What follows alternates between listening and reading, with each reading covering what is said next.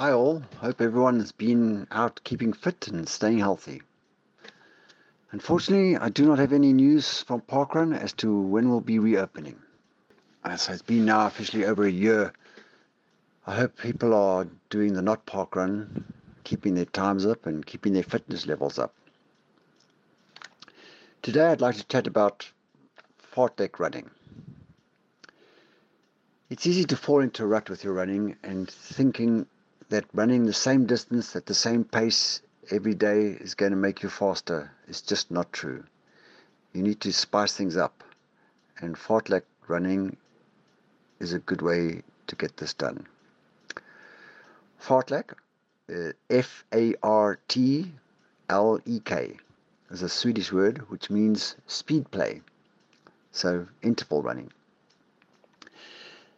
The idea is to change things and not become a slave to the numbers on your watch. You just get out there and run. Easy running is just as important as hard running. The starting point for fartlek running is, for example, run for 40 minutes. You take 10 minutes for warming up, do 20 minutes of fartlek training, and 10 minutes to cool down.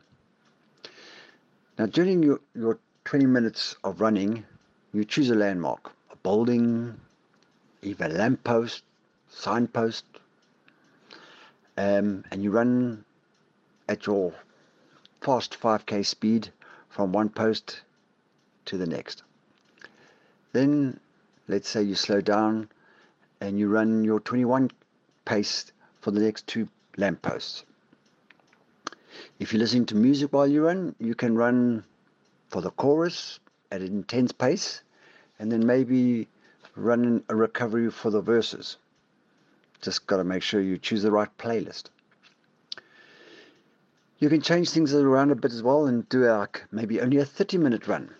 Do a 10 minute warm up, 15 minutes fartlek training, and then a 5 minute cooling down. Your 15 minutes needs to be at a very fast pace.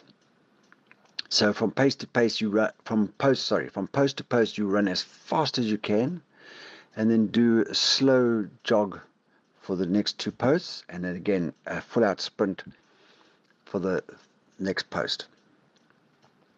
The idea is to have a distinct difference between your fast runs and your recoveries. This will help with your speed and your overall running. Don't worry about times or distance when doing your, your fartlek training.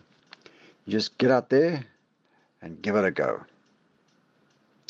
I really hope that this helps. Um, it has definitely helped me.